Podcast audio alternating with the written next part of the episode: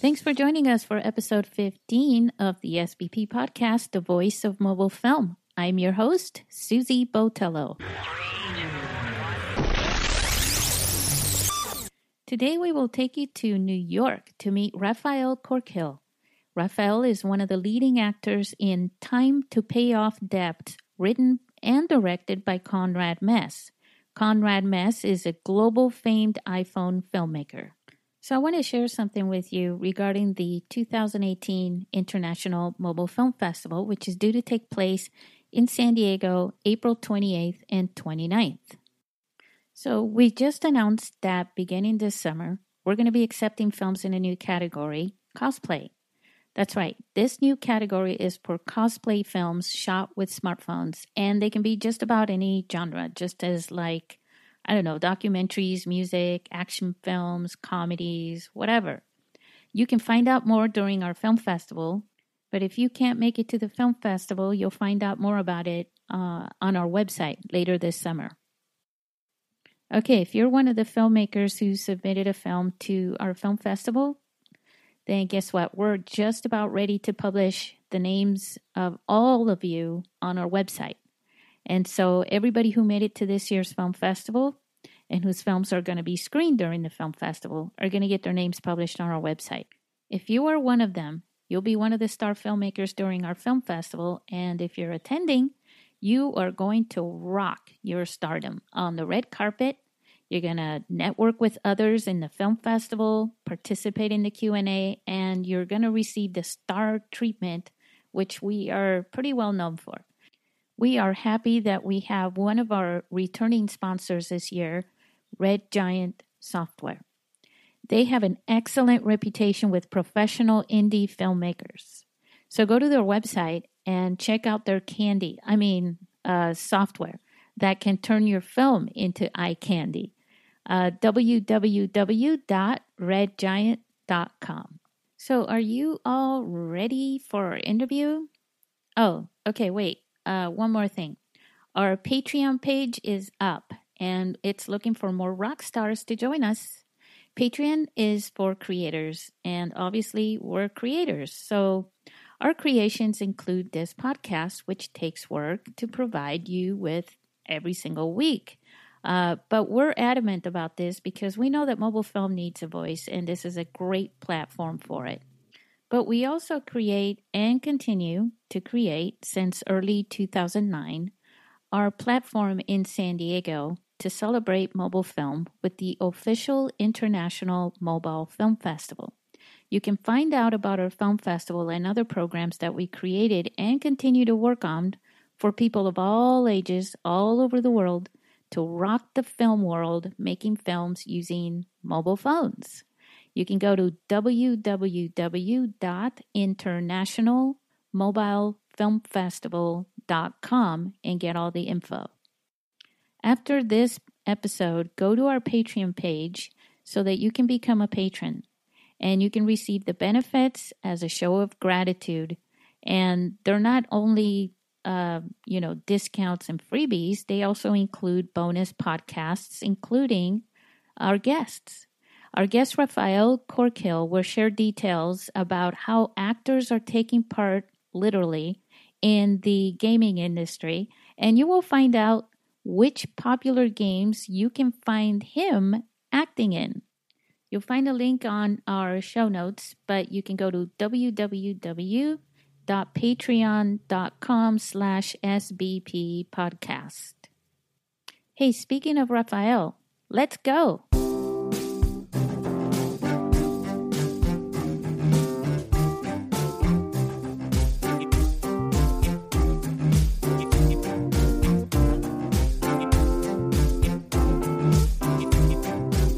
Everybody, I'm here with Rafael Corkhill in New York, New York. How are you doing, Rafael? Doing very well, Susie, very well. A little chilly out here, but I'm getting some nice Southern California vibes from you, so all good. Oh, good. Well, we have chili here, but we add cheese. Oh, there you go. Yes, no, here we have snow. Yes. Oh. Well, we actually do get excited about snow here, too, but I was in L.A. for about 6 years, and I don't think I Did I see snow once? No, I don't think I saw snow once. I think it was, I think, the coldest it got was kind of put in a light jacket. But here it's serious. Here you have to kind of wrap up. But you are from England. I think you can handle the cold. I mean, we put on a jacket when it's 69 or something here. Yeah, as soon as there's a cloud that goes across the sun, my gosh, you better wrap up. London. Yeah, London is famous for its rain, but I mean, it also makes everything really green and kind of very vibrant and luscious as well. But yeah, you're right. No, I grew up in London, but I'm half Welsh as well, so we spent a lot of time in Wales, in South Wales, with my grandparents, which is where they lived, and I went to school in Wales for a little bit as well. But then, moved out to the US when I was 19 to come to college, and then stayed on here for my master's, my MFA in acting at USC, University of Southern California. Yeah. That's basically I spent my good amount of time as a Trojan, and then stayed on in LA for another 3 years before moving out back to New York, where I've been for the past four or so years, and I love it here. Wow, well, great. I think let's share with our listeners the reason why, or let me share a little bit about that, why we're interviewing you or why we're even having a discussion with you, just sharing these stories. And the reason is because Rafael is an actor, and we met through a film that Conrad Mess, who is one of the most famed actors in the iPhone filmmaking industry. And absolutely.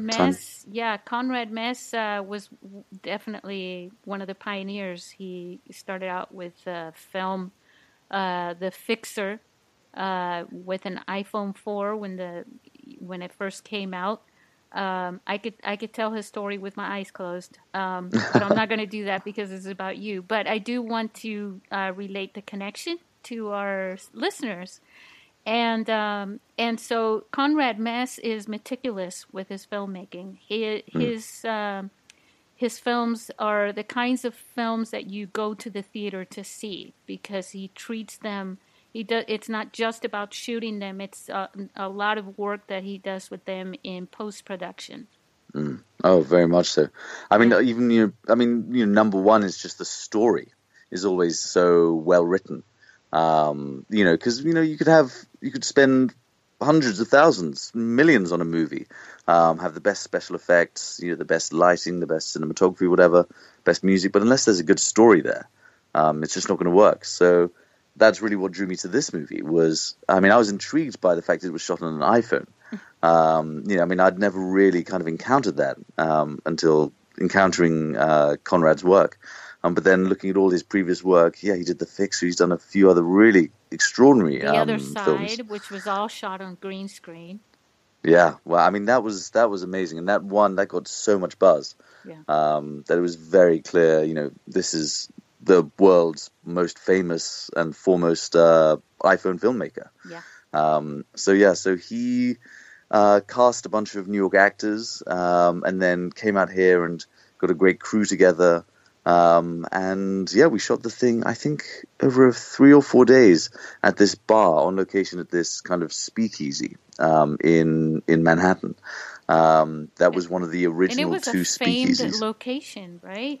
Very much so, yeah. It's pretty cool. It's now an amazing place to take people because it's hidden away behind the facade is this toy shop. That isn't actually a toy shop anymore, but you have to go down an alley and then up some stairs and then they've kept, so in during Prohibition in America when booze was banned, there were two, I'm sure there were many, many speakeasies all over New York, but there are only two that are kind of still, bars, and this was one of them. And why did they call him Speakeasy? Why did they call, I don't, presumably you were able to just speak freely there, or I don't know, do you know why? No, I don't. I suppose, I thought for some reason maybe you knew. Because I've heard that term so many times before, in movies and things like that. Yeah, I know. I feel maybe my impression is that it was just because once you got there, everyone was there and everyone was in on the secret, and maybe they could just, chat away and be breaking the law in kind of a pleasant way. That's right, huh? Although, I don't know. Somebody took me in a back alley and said, let's go have a drink. It took me to the back alley and downstairs. You'd think twice. Yeah, I'd be like, or am I get knocked out here? I know. Well, they still kind of keep it, I don't know if it's authentic or what, but they still serve the, because it's like craft cocktails or whatever, these, these really nice cocktails that they serve in teacups. Oh. Little porcelain white teacups, and then I think the beer they serve in the cans, and they give it to you in a brown paper bag. So it's this really kind of very cool, very trendy New York crowd, drinking cocktails out of teacups and beer out of brown bags. It's just pretty funny. Just like downtown LA, right? I guess parts of downtown LA can definitely be like that. Oh, that's interesting. Well, we actually, in our film festival in 2016, which was the year before the last one that we had, we screened the film, and we awarded Conrad Mess the best iPhone filmmaker in the world, basically. Wow. And we presented that award to him there, but he couldn't make it. Out to San Diego at that time. But we still presented that award. And I remember, him warning me that when we were screening the film, that it was first of all, it was the first U.S., the first screening in the U.S. And I think it was screening somewhere else the next day. And so he said, don't even let anyone snap a photo of it. Oh, wow. So I had to tell everybody, we never tell people that in our film festival, for mobile phones, turn off your phones, please. Turn off your phones. And we just don't do that, right? We're on the contrary. Turn it on, Absolutely.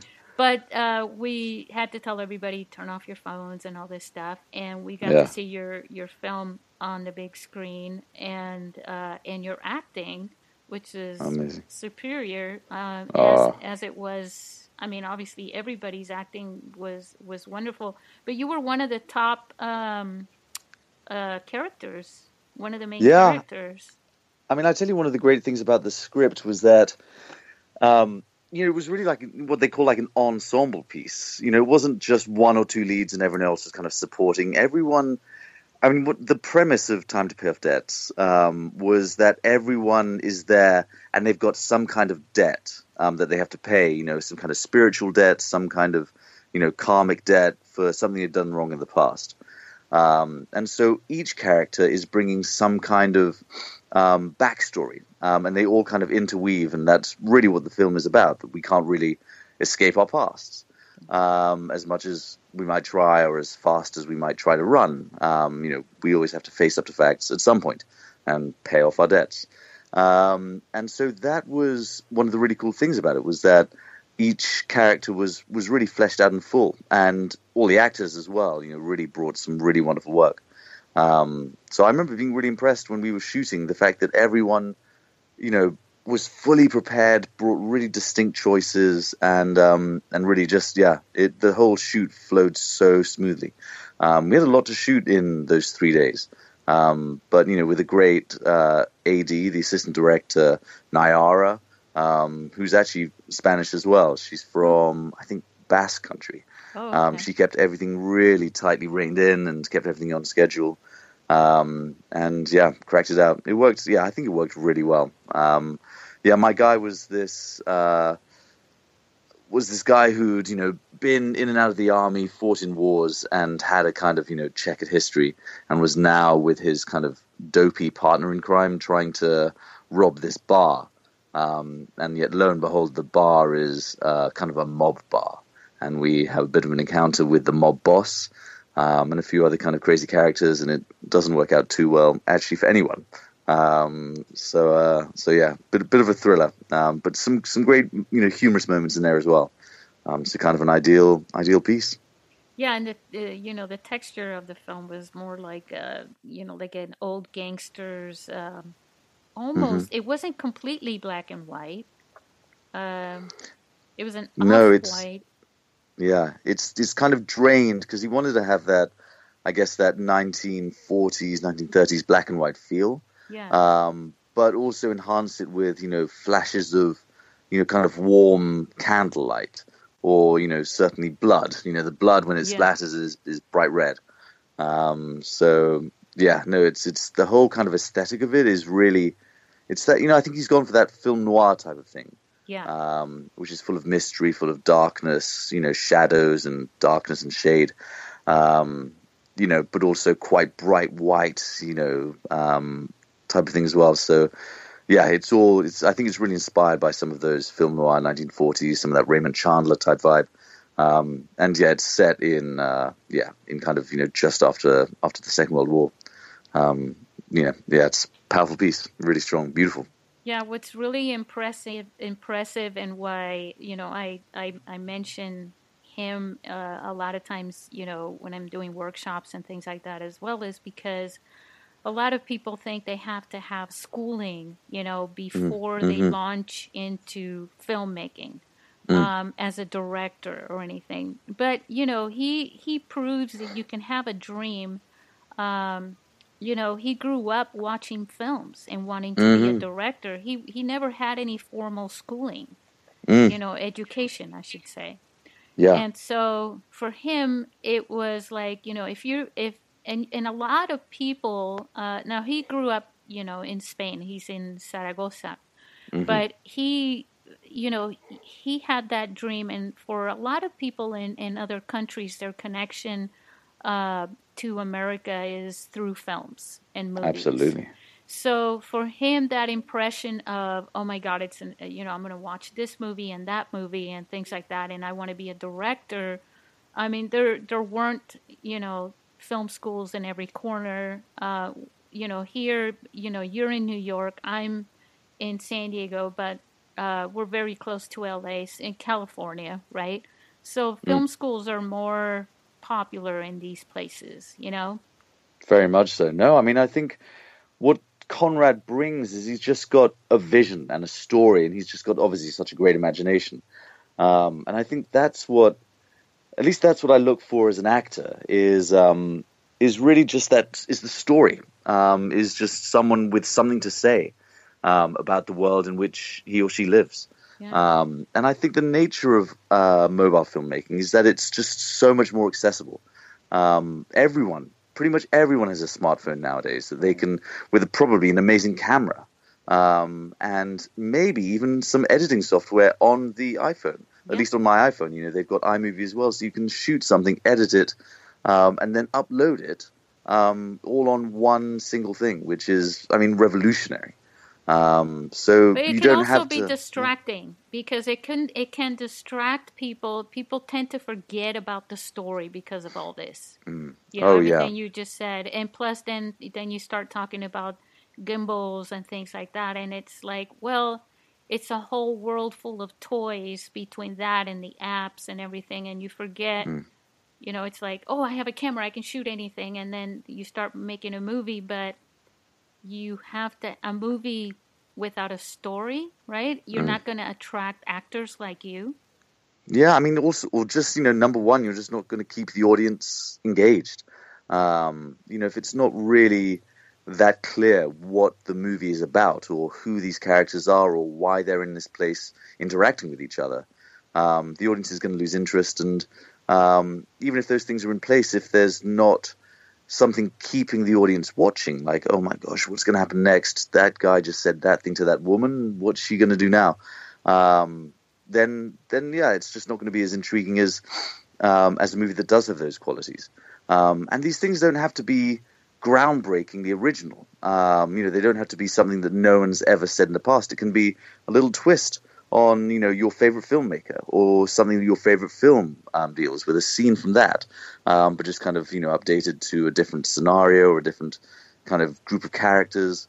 But as long as that thread of why does this matter? Like, why do I, the audience, care? Why should I care about what's happening here?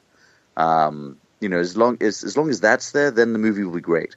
Well, you know, the other stuff can really help, you know, the special effects and, you know, the really cool music score and the, you know, the slow motion, you know, dropping of a glass. Yeah. That stuff can be really cool, but it's, you know, it's on top of everything. That stuff alone isn't going to make it a movie. Yeah, you have to have a reason. Actually, you just brought that up, but there are things like that in the story in Time to Pay Off Debt. Yeah, absolutely. And they are very important, and they're very much connected to the story. There's a reason for them.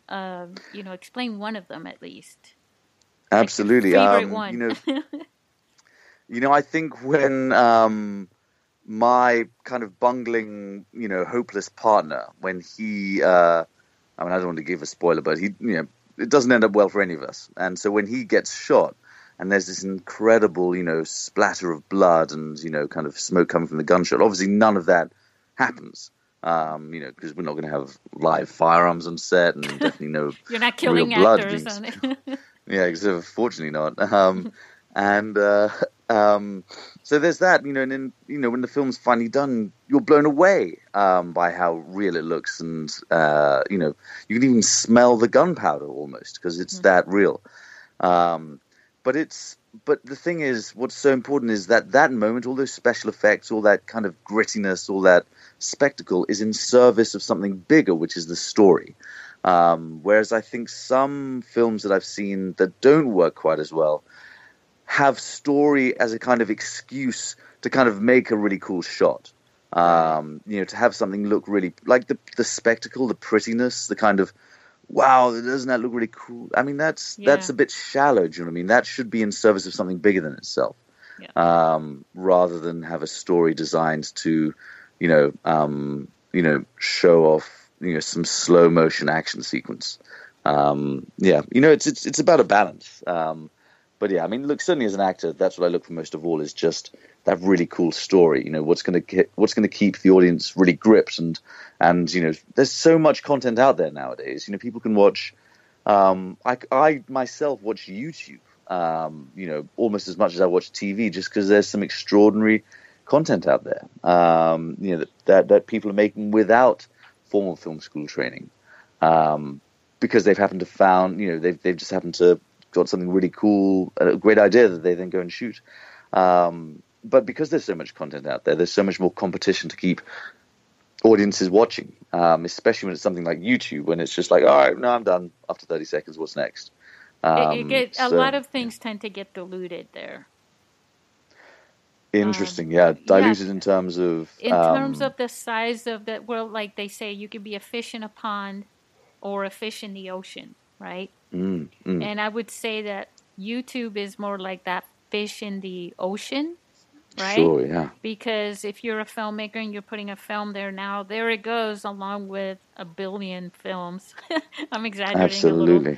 But if you go somewhere else, like let's say, let's just be honest. If you go to a smaller website, which is centered on a particular genre, say, of films, and then you go there looking for something, you're not having to swim through all these other fish to get to the one that you like, and watch 30 seconds here and 30 seconds there and 30 seconds there, and then it adds up, and before you it, you're like, I gotta go.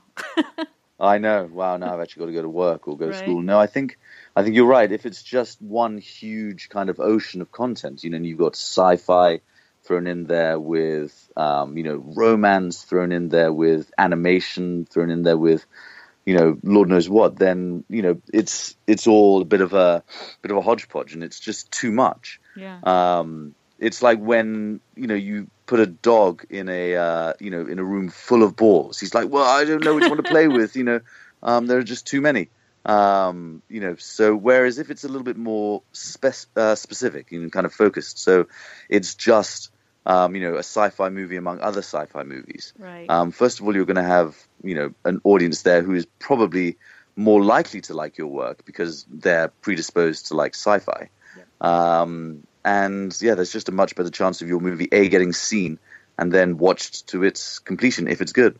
I think some of the best films that I've seen have, I'm a member of BAFTA, which is the British Academy of Film and Television. Oh. It's the British equivalent of, the Academy, the American organization that does the Oscars. We've got BAFTA in the UK.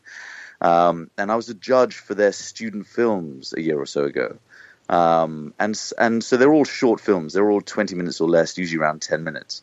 And many of them are shot on iPhones, because, you know, unless someone goes to NYU or some big, you know, expensive, you know, endowed film school, you know, it's going to be much easier to shoot on something that you can control and you don't have to hire expensive equipment to use.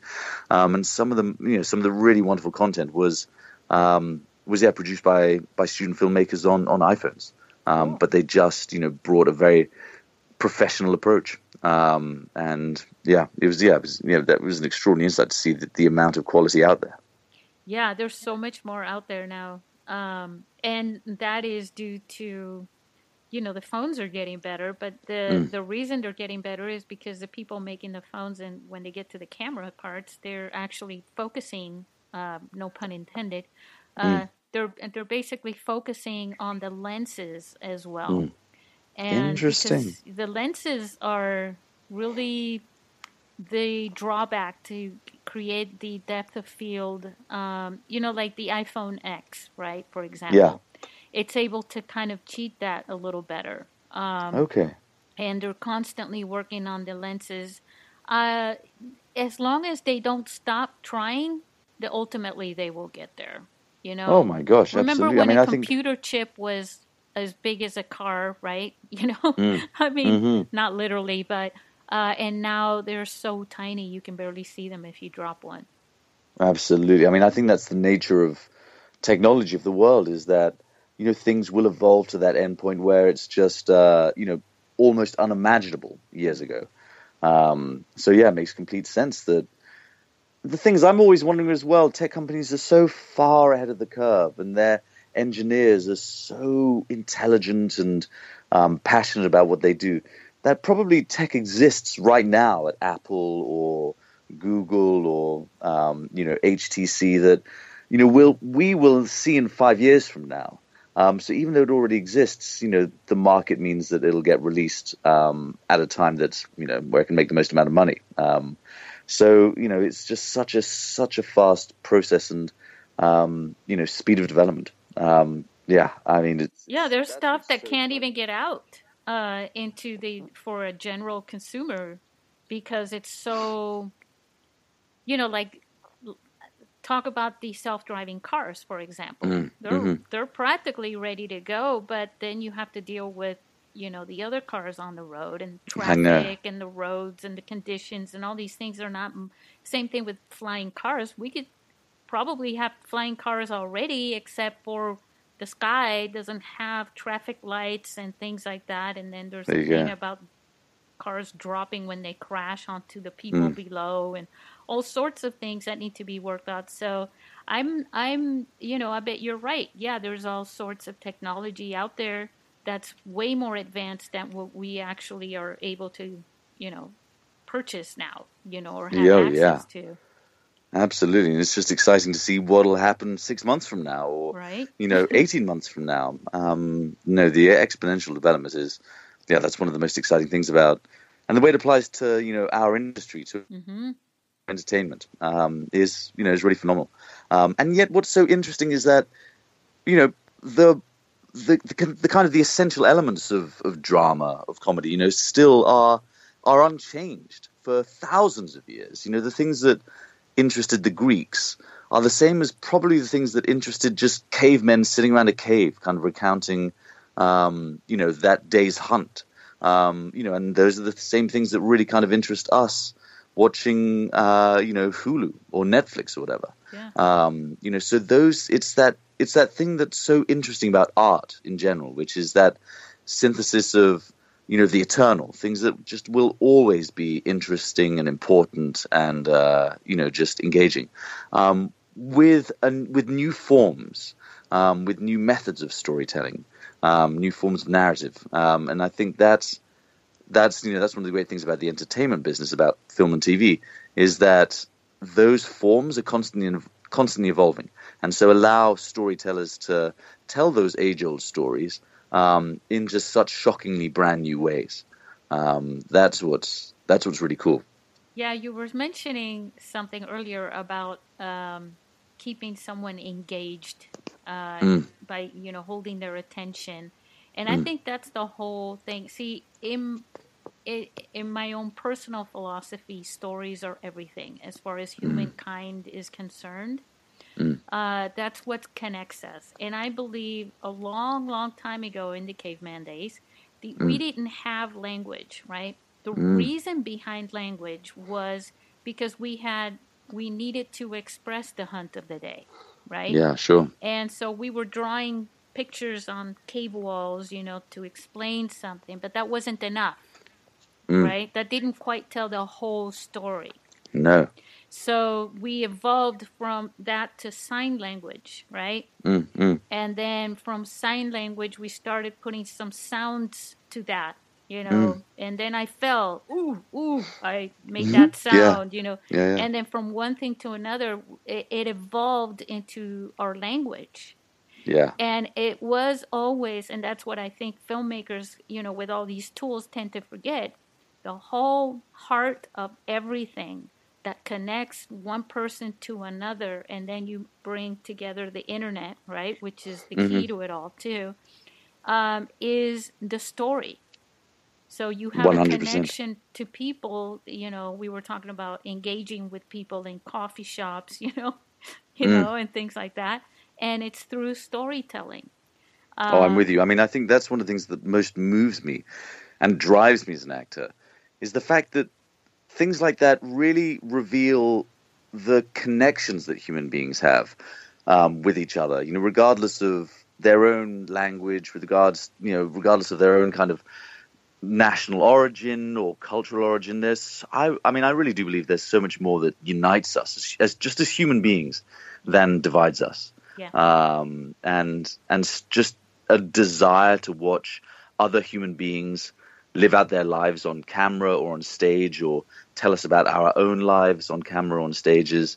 I mean, that's just a kind of instinctive draw that we have, that everyone has. I don't know anyone who doesn't enjoy a story, whether it's playing a story on a video game, whether it's reading a story in a book, you know, watching it in the theater, watching it on TV. There's some kind of primal draw that we have to that, that everyone has to that. And everyone wants to have this, sorry to cut you off. You were talking about video games and things, and that's the other part where some people tend to say, oh, just read a book and forget about all these phones and technology. And I'm like, no, you don't understand. We are drawn to the expansion and the evolution of storytelling because we want to be a part. We've always wanted to be a part of somebody else's story. We want to feel what they're feeling with somebody else's. It's not that we don't want to be ourselves. It's like that's more how we connect to our inner self is through other people's stories. I know that may sound weird, but that's the whole reason why we're evolving with technology into, you know, we've gone from 3D to 360, VR, AR, and, you know, the Star Trek hologram, right? You know, I mean, we want to get there. And the whole thing is we want to feel the story by being a part of it, which is why theaters are so cool, too, because, you know, all the lights are off, the sound is up, the effects are up. You know, you forget. You're sitting there for 3 hours. You know, I got together with a friend and I co-produced and performed in this VR version of a scene from Macbeth, from Shakespeare's Macbeth. And, you know, number one, the story is probably my favorite story of all time, just the story of Macbeth. But the way, the opportunities that VR, it's not like legit VR, it's actually just like 360 video. So there wasn't any kind of actual direct interaction from the viewer with the scene. You know, you couldn't move around the room, you couldn't pick up books, or you couldn't, you know, directly speak to the actors. Right. You know, you were passively there, but you could look all the way around the room. And also we had a few different things that split the sphere, so it would be simultaneously the external of you know, Macbeth talking to other characters with what's going on in his imagination in the other kind of 180 degrees of the sphere. So if you looked behind you, you would get a sense of his memory, of his fantasy, of his imagination, whatever. Hey, that sounds cool. It was really, really cool. It was a really wonderful experience. And And I guess what I'm trying to say is that, you know, these new forms of technology really, you know, just allow for new ways of exploring and telling these stories. But the story itself doesn't really change. You know, it's still, you know, it's this story that we were telling 500 years ago, 400 years ago. And, you know, that's the thing that really matters, not how it's told, but what's being told. It's just that these new technologies allow, you know, additional layers of audience involvement and interaction. And I'm sure at some point down the road, you know, audience members will be able to tell their own story. So, you know, there might be at some point kind of option A, B, and C. And they'll all have been filmed maybe by a filmmaker, but, you know, as the audience with a headset on or whatever, you choose to walk through the door rather than climb out the window. Now you're onto a new different story. And, you know, because you're actually in the scene yourself, you're kind of an actor. So you're kind of, you know, you're really, the audience member will be in control of the film / video game / you know, theater piece, him or herself. And that's crazy exciting. That's what's really cool. It's like the alternate ending in DVDs, remember, where you would say you want to have this ending or that ending or that ending, you know? Yes. And you would pick which one you wanted to go through, you know, with the remote. Yeah. That's very interesting. And also the other thing about stories is it's a wonderful vehicle to drive a message. For sure. But I don't know. I mean, there's different views on this, right? Because I don't know if the filmmaker's message is the one that's most important. I think the audience's interpretation of the film, the message that the audience creates, you know, is the one that really matters. And in fact, really the kind of only one that exists. Because if you've got 10 people watching a movie, they're all probably going to have a different view on the movie. That movie is going to mean 10 different things to those 10 different people. Maybe just subtly so. Maybe broadly they're very similar, but there will be slight differences. And maybe there'll be huge differences. You know, someone might say, well, no, this is a story about, you know, how you always have to live by the law and, you know, do right. And then someone else might say, no, actually this story is about, you know, sometimes the thing you have to do is cut corners because you have, you know, the cards stacked against you. So there might be two very different interpretations of the movie, and they're both true. They're both correct. But their perception, if you have a story told in a really, if it's done very well by the director, then the viewer is going to perceive it just as the director has built it to do, like almost like in a car, right? The person, the guy that made the car or the girl, whatever, you know, the company that makes the car, they design it around that driver and the passenger, so that when they get in the car, they feel, oh, this is a really smooth ride, and then they go, well, yeah, we built it like that for you to feel that. I think that's true. Let me offer a different perspective, though, because I reckon, especially now more than ever, you know, people are able to kind of, you know, use, like, this is the nature of hacking, right? I don't know the first thing about hacking or computer coding. I don't know anything about it.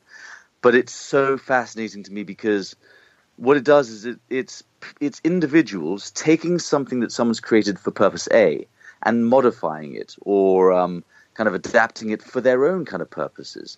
And, you know, those can be nefarious, you know, it could be stealing money, or it could be positive. It's using it now for this other thing that the creator didn't originally intend it to be used for, but is still a really effective use of this object. And, you know, I think, you know, applying that to art, I think that's, you know, a filmmaker might set out with a certain story.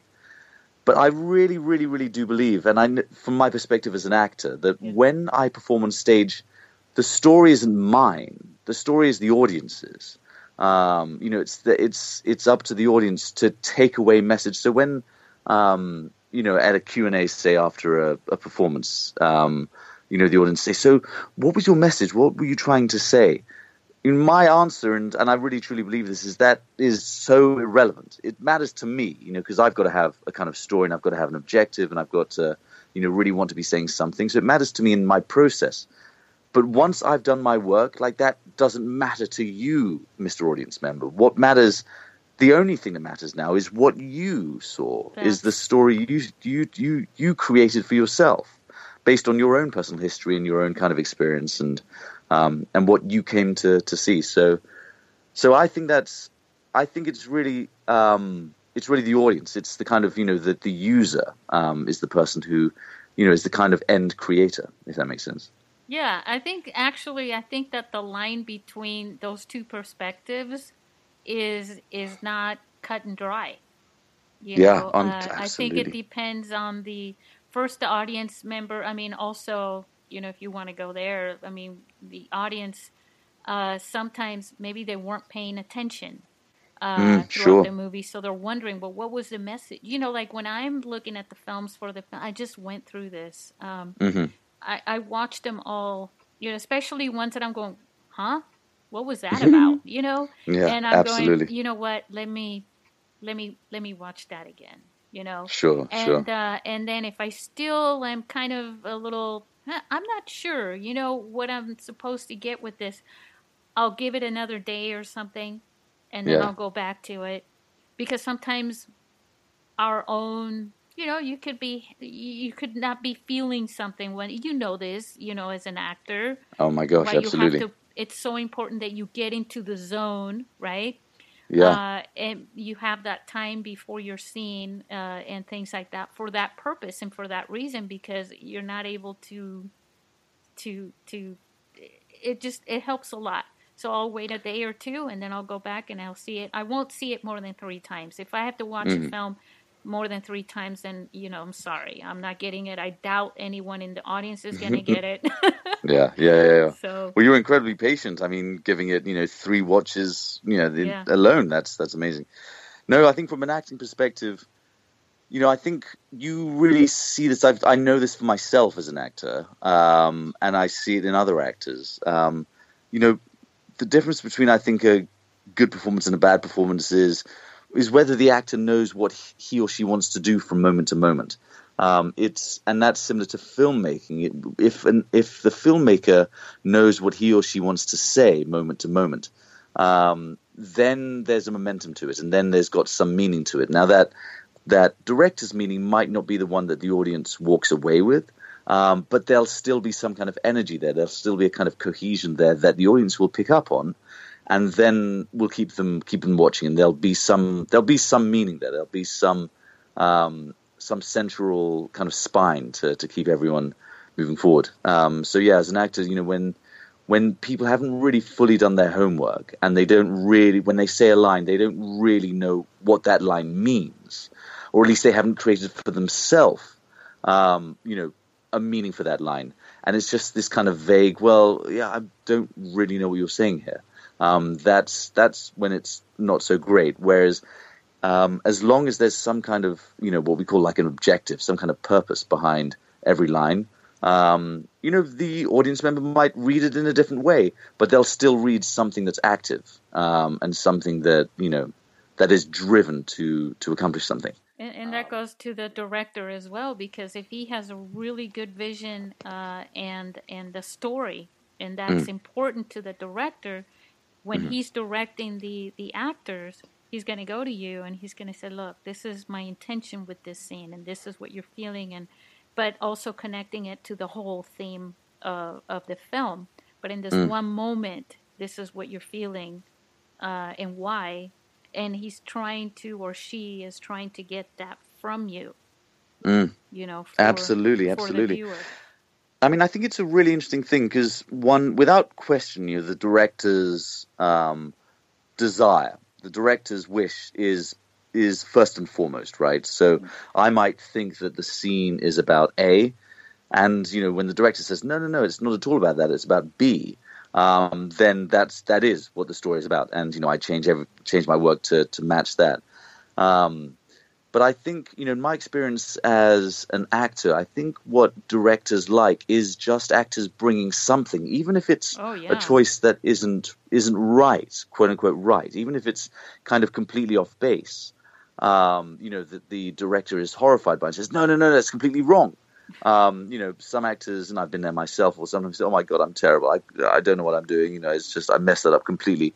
It's not. The director you know, actually thinks, wow, okay, no, it's not that. It's actually this. But because you've made a strong choice and because you've kind of been bold and, you know, risked, you know, getting it wrong, it actually, the director can say, no, it's not that, but do it this way. And then, you know, then it's much easier that way. I think the trouble is when actors kind of fall into this kind of beige, well, I mean, it's not wrong what you're doing. You know, it's fine. But it's not strong, you know, it's not kind of this, it's not an active choice. It's just kind of, all right, yeah, that's fine. I don't really have much to say about that, but, yeah, you know, that's kind of what you don't want to have. You want to have someone either say, yes, yes, yes, you nailed it. And that's kind of the best thing.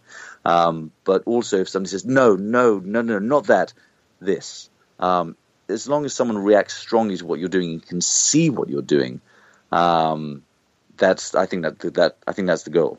Yeah, it's a communication too, because sometimes, I mean, we're talking about humans, and sometimes you know, people connect differently with other people, and sometimes you can see that you can. I've been on sets where the director is not really connecting with an actor, and it makes it horrible for that actor because they kind of feel like an outcast. Because they're you know, they're connecting with one actor but not with this other one, and you have to, as a director, and whether you're a mobile filmmaker or whatever, the story is important, but you also have to learn and to take care into how you address and how you communicate with your cast, and let the AD communicate with the crew, but your main focus is your cast. You know, I think that's really interesting. I mean, I can only really come at this from the perspective of an actor. Yeah. And I've definitely encountered some directors. You know, there's just such a split between directors who like working with actors and then other directors who just are kind of, you know, reluctant to work with actors or don't really enjoy it, or maybe think actors are kind of weird or, you know, you know, a bit of an encumbrance. You know, and there's, you know, as an actor, it's obviously much nicer to work with a director who you know, maybe has a bit of acting experience themselves, you know, has taken an acting class, or you know, understands that, you know, actors are kind of vulnerable, do you know what I mean, and often insecure, because what they're doing is something that they're really passionate about and they care a huge amount about, but you know, it's obviously, you know, there's a huge amount of potential for failure there, so when some directors, I think, can get bound up a little bit too much with the specific shot, the way a shot looks, you know, whether it's the kind of, you know, technology that needs to be involved, whether it's, you know, the technical aspects of racking focus, or, you know, all the stuff that's really important, right, but I don't think should be at the expense of, you know, individuals talking to each other. You know, those are the directors who really stand out, are the ones who, you know, are able to kind of speak an actor's language. That really, really just helps everyone. You know, not kind of pander to actors, not just kind of, you know, try and make them feel good about themselves, but just communicate openly. Well, no, everybody's there for a purpose and has the same goal, you know, in the end. I actually, I as a favor to someone, I played a small role in a small film. It was a student film, thank God. Nice. Amazing. Because I'm not... you know, I did enjoy acting when I was younger on stage, but in front of the camera is just a whole, it's completely, and you know, you come from theater as well. Sure. You know, there's a difference, you know, you have to shift your, you know, you have to get used to that. And, absolutely. And the thing is that I think, I mean, when I left that part, right, and it was done, I really reflected on it, and I thought, and even during it, because, you know, you're pausing while people are setting up things and changing the scene and the angle, the camera and all this stuff, and I was thinking, I don't have a part there on that side like I'm used to. My part is over here on this side, which I've never experienced before. Yeah. And it really gave me a different perspective that, you know, I remember, see, I was a script supervisor, right? Oh, okay. Well, I know the directors at USC because there was a bit of interaction. I was in the School of Theatre at USC. Yeah. And there's obviously their film school is one of the biggest. And so they would put the School of Theatre actors in collaboration with the School of Cinematic Art directors. And, you know, I think one of the things that they made the directors do was take an acting class just to get a sense of the approach that actors bring to the project. And I think maybe also to, you know, I think maybe they want to kind of loosen the directors up a little bit, but also just kind of make them think, allow them to realize that, wow, actually kind of acting is, you know, it's, you know, in that moment when they say action, it's like, it can be quite a lot of pressure. So to kind of, you know, make sure actors are ready to just bring their work. Yeah, I think it's a valuable thing for direct. I think probably for anyone though, to take acting classes, you know, for like lawyers or business people. You know, I know in New York, the big thing is taking improv classes. So you'll get lawyers and, you know, business people and, you know, politicians, maybe even taking improv classes because, you know, just helps quick with on your feet. Absolutely. You know, builds confidence. I wanted to ask you, there was a part in this film, Time to Pay Off Debt. And, Conrad Mess, you were talking about the 3 days shooting in New York. Yes. And there was one scene that was last in the, in the production and, he had to leave before you could film that. So that's right. Yes. Cause we were pushed for time. You know, as I said, it was a lot to crack out in 3 days and, you know, rather than rush through everything and it all be a little bit subpar, he made the wise decision of just making, you know, letting one scene go or postponing one scene, but making sure everything else we did was, you know, was exactly how he wanted it. And so I think we had like another scene or two to shoot. And so what he did was he just hired the venue again, got the same actors, the crew, etc., all back in one place, except he couldn't make it. So Conrad was there on set, but through Skype. So, I mean, I don't understand all the technicalities of how he got a feed of what was being shot. But it was a bit of it was a pretty quiet line. So, and I think he was speaking in Spanish as well through our AD, through Nayara, who I think she had a bit of a day that day, you know, just kind of translating from Spanish into English. Kind of making sure everything was getting, you know, sent to and from the set to Conrad. But the thing is, from our perspective, well, at least from my perspective as an actor, like it was pretty straightforward. It was really no different from my experience. It was no different than if it'd been there in person. You know, it's just that he would say one thing in Spanish and Nayara would just repeat it in English. Then we'd just do what he wanted. So it worked incredibly well. It didn't feel at all like any kind of hindrance or, you know, at least from an actor's perspective. I think it was a bit of a tough one for Nayara, the AD, who coped incredibly well. But no, from an actor's perspective, it was amazing. It was really efficient. You know, incredibly so. They had to actually somehow. I mean, it wasn't about you guys seeing him. Which that, you know, sometimes when you're directing, you're doing an eye to eye with the actor. But This was more like he was looking at you, he was watching you, and you were getting the cues from him. So there obviously was the lack of that, the eye to eye with a director. But this is in late 2014.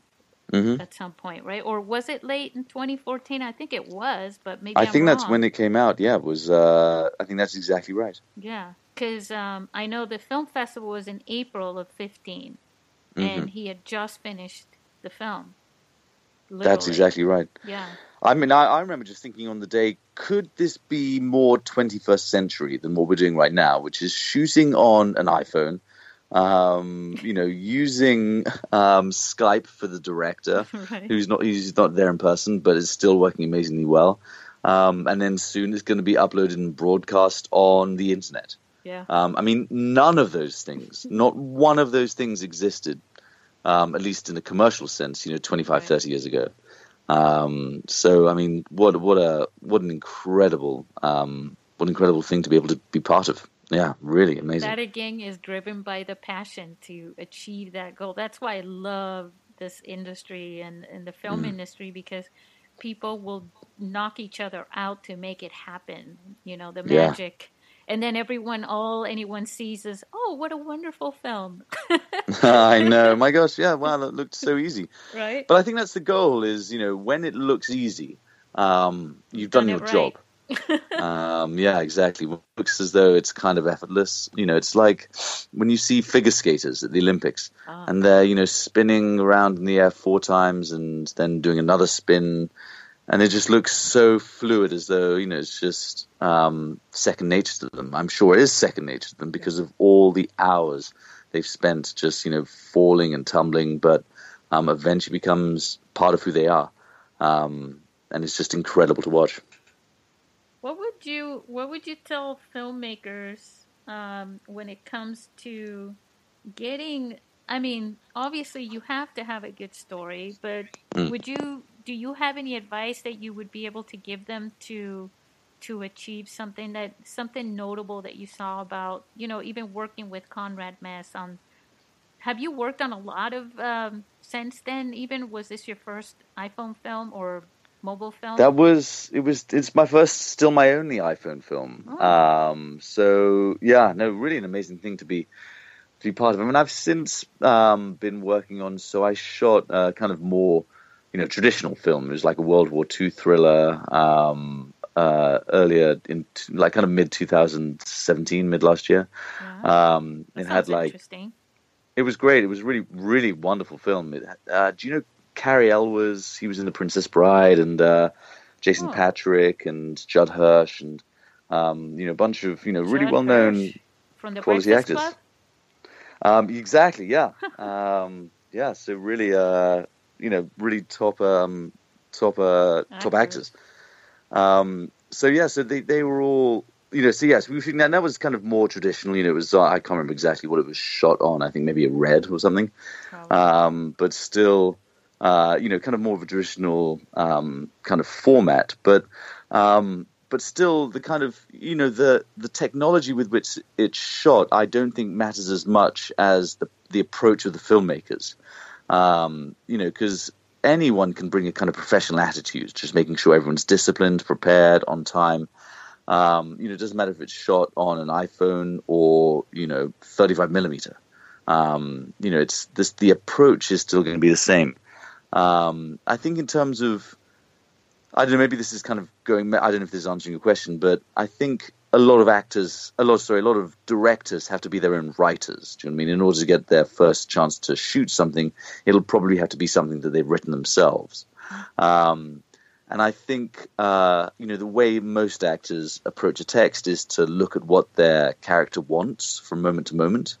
And so, to write a scene, whether it's like a 5-minute scene, short film that you're going to then shoot on your iPhone, to make sure that those two characters, what they want from moment to moment, and is reflected in their speech, in their interactions. So even if it's boyfriend and girlfriend, trying to decide what movie to go and see, each one is probably going to want something from the other. There's going to be that conflict of interest. I mean, that's what drama is conflict. Conflict doesn't have to be people murdering each other. Conflict can just be, a mother wanting her daughter to wear like this pair of shoes, and the daughter wanting to wear the other pair of shoes. Now, that's not going to change the world. It's not going to, cause, an apocalypse. Right. But there's conflict of interest, and that's there's competing interests there. So that conflict is what's really interesting. So just making sure that is present. I don't know. I think it's just as people, as humans, we're just like super nosy. Actors more nosy than anyone, so curious just to know who people are, what's going on with them. And so to watch, I think that's why we love watching, film, TV, theater, is because we get to see a little glimpse into other people's lives, kind of fictional people, but they're still other human beings that we're watching. Yeah. And why, how are they going to go about achieving what they want? When that person's standing in their way, So making sure that kind of conflict is there. But I mean, in terms of just running a set, I think just making sure everyone, it's just the simple stuff that's often the hardest to accomplish, which is just making sure that, you know, everything runs on time and, you know, people show up on time and, you know, all the actors are prepared, you know, because I mean, that stuff's not a guarantee. And it just sets everything back if people aren't ready. I learned that if you're not there at least 5 minutes early from the first time that they give you, preferably you're there 15 minutes early. Mm-hmm, yeah. You know, and otherwise you're already late. So 100%. I mean, something to get used to. I 100% agree. I mean, I don't know if it's because it's like some Anglo-Saxon thing in me that I loathe being late. You know, I just can't, you know, I don't know if it's like growing up in England where people have get really sniffy about that kind of thing. You know, so, but it just helps, you know, especially as an actor, because you can't, it's really hard just to turn up and then just do it. You know, it's like you mentioned earlier on about being in the zone. You just got to give yourself time and space to kind of get settled and think, all right, this is what I want to do now. This is where I am. You know, so you're not rushed, going from everyday life of feeding the dog and taking the kids to school or, you know, whatever the demands of life are to then going to work. You know, that you can't, it's really tricky to switch abruptly from one to the next. So just by getting there, you know, 10, 15 minutes early, you can sit, you can have a coffee, you can just allow yourself to get in that headspace for, all right, this is what I'm doing now. Yeah, and from the other perspective of the crew, time is everything. Time is everything. You're running by seconds when it comes to setting up the set, and everything that can go wrong will go wrong. And then you have to, you know, even the backup plan can go wrong. So you have to have a backup to the backup of the backup. So it's very important. It's more important to be there, you know, and people will be all right. Oh, the filmmaker, the actor is late, you know, and they'll be more patient with that. But when it comes to the crew, and there's never an excuse. I mean, people think, oh, well, I'm going to be the director so I can do whatever I want. It's the CEO, the good CEO of the company, he's there or she is there early. Yes. You know? Oh my gosh. But I mean, that's such a key to success in any industry is that the thing, this is what's so funny to me is that it's so easy to be early. Like, you know, if you have to leave half an hour, if you have to get up half an hour early or whatever. Yeah. You know, there's nothing really. I mean, I know people have. You know, everyone's got complex lives. You know, if you've got family and kids and stuff, it's even more complicated. But you know, I guess the goal is just to control as much as you can, because as you said, there's so much else that can go wrong. There are so many moving parts. You know, it's tough to keep everything in check. There's so much that's out of one's control that the elements that you can control, just do. You know, so if you can, whatever you have to do to make sure that you've got one less thing to worry about, which is being late, you know, then I think do whatever you can to take care of that. Yeah, it's and I think thing. Especially even if you try sometimes, like in my case, not that I've tried to get there late, but there are times when I'm going, oh my God, I'm running late because I'm usually running early. So there are times like, oh my God, I'm running late. Oh my God, I'm running late. And then I get there and I'm all, wow, I'm still early. There you go. Yeah, absolutely. And it just makes such a difference because then when it is time to actually work, you know, there's no stress. There's no, or at least no additional stress of, you know, turning up kind of sweaty and out of breath and, you know, aware that everyone's kind of, you know, wow, looking out of the corner of their eye at that person. Right.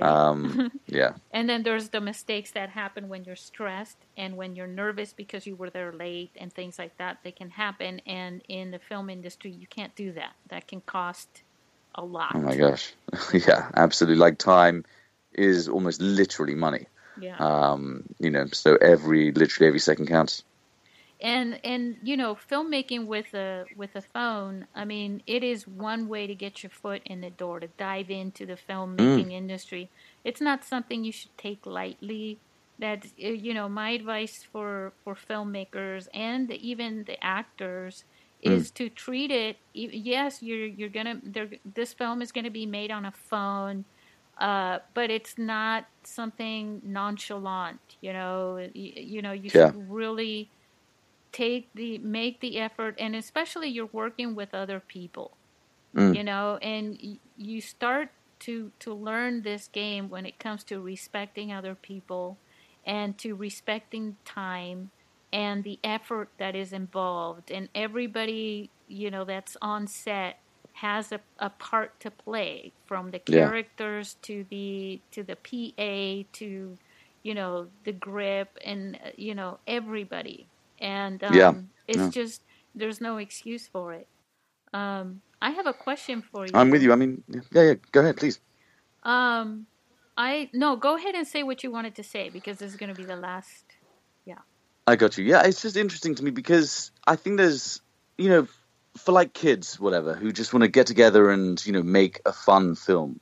You know, that's one thing that's different, you know, and I think that's beautiful if they can now have pretty much professional quality technology to create something cool, you know, then that's really awesome. But as soon as you're doing something, you know, now in a professional standpoint, or you want it to be professional quality, then that's absolutely when all that discipline has to come in. Like I was growing up a chorister, like a choir boy.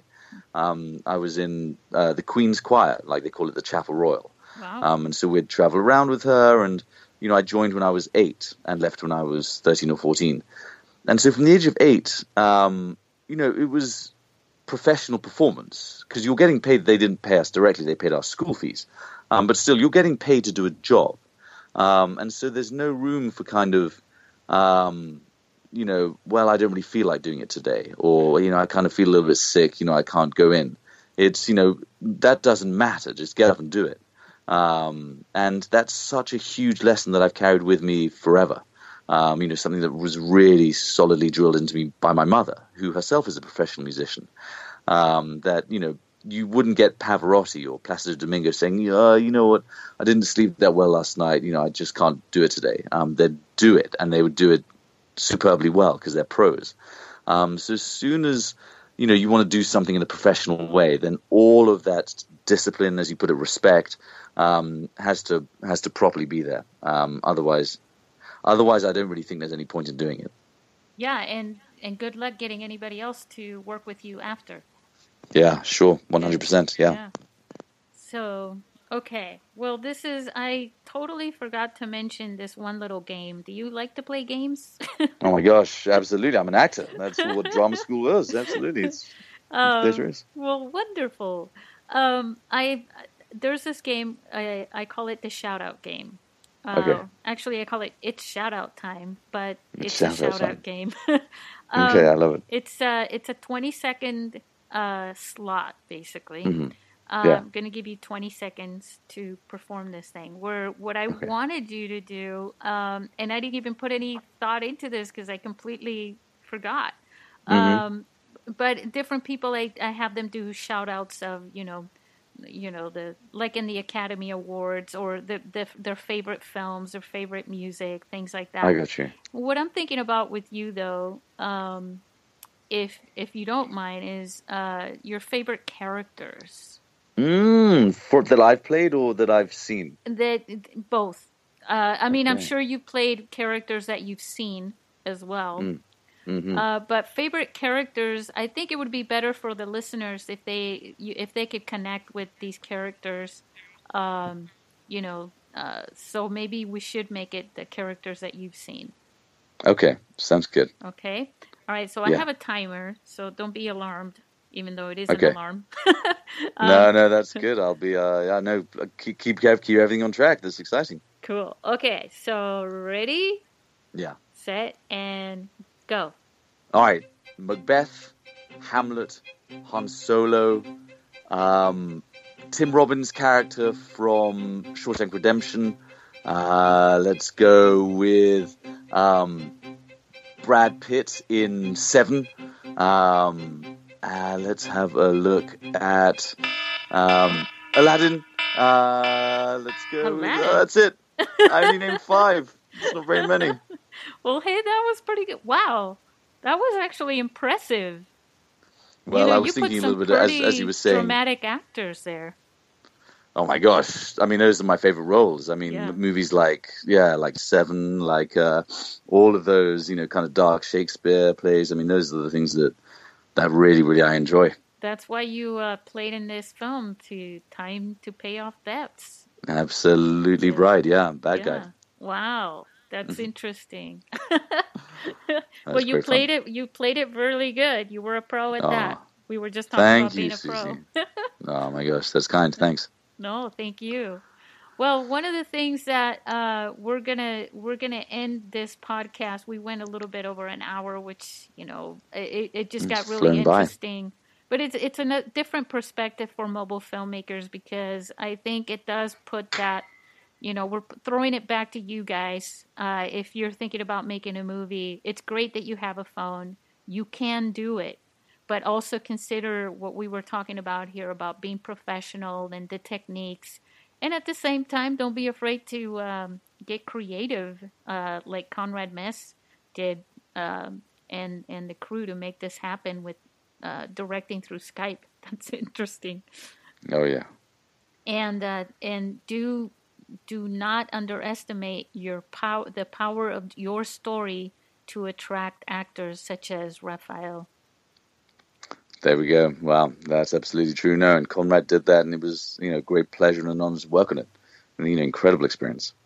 Definitely. Well, we're gonna say goodbye to our friends here and our listeners, and then we're gonna go to the bonus episode for our Patreon page, where. Rafael is going to talk. What were you going to talk about again? We're going to talk about some definitely juicy stuff that you definitely have to listen to. Oh, I love it. Okay.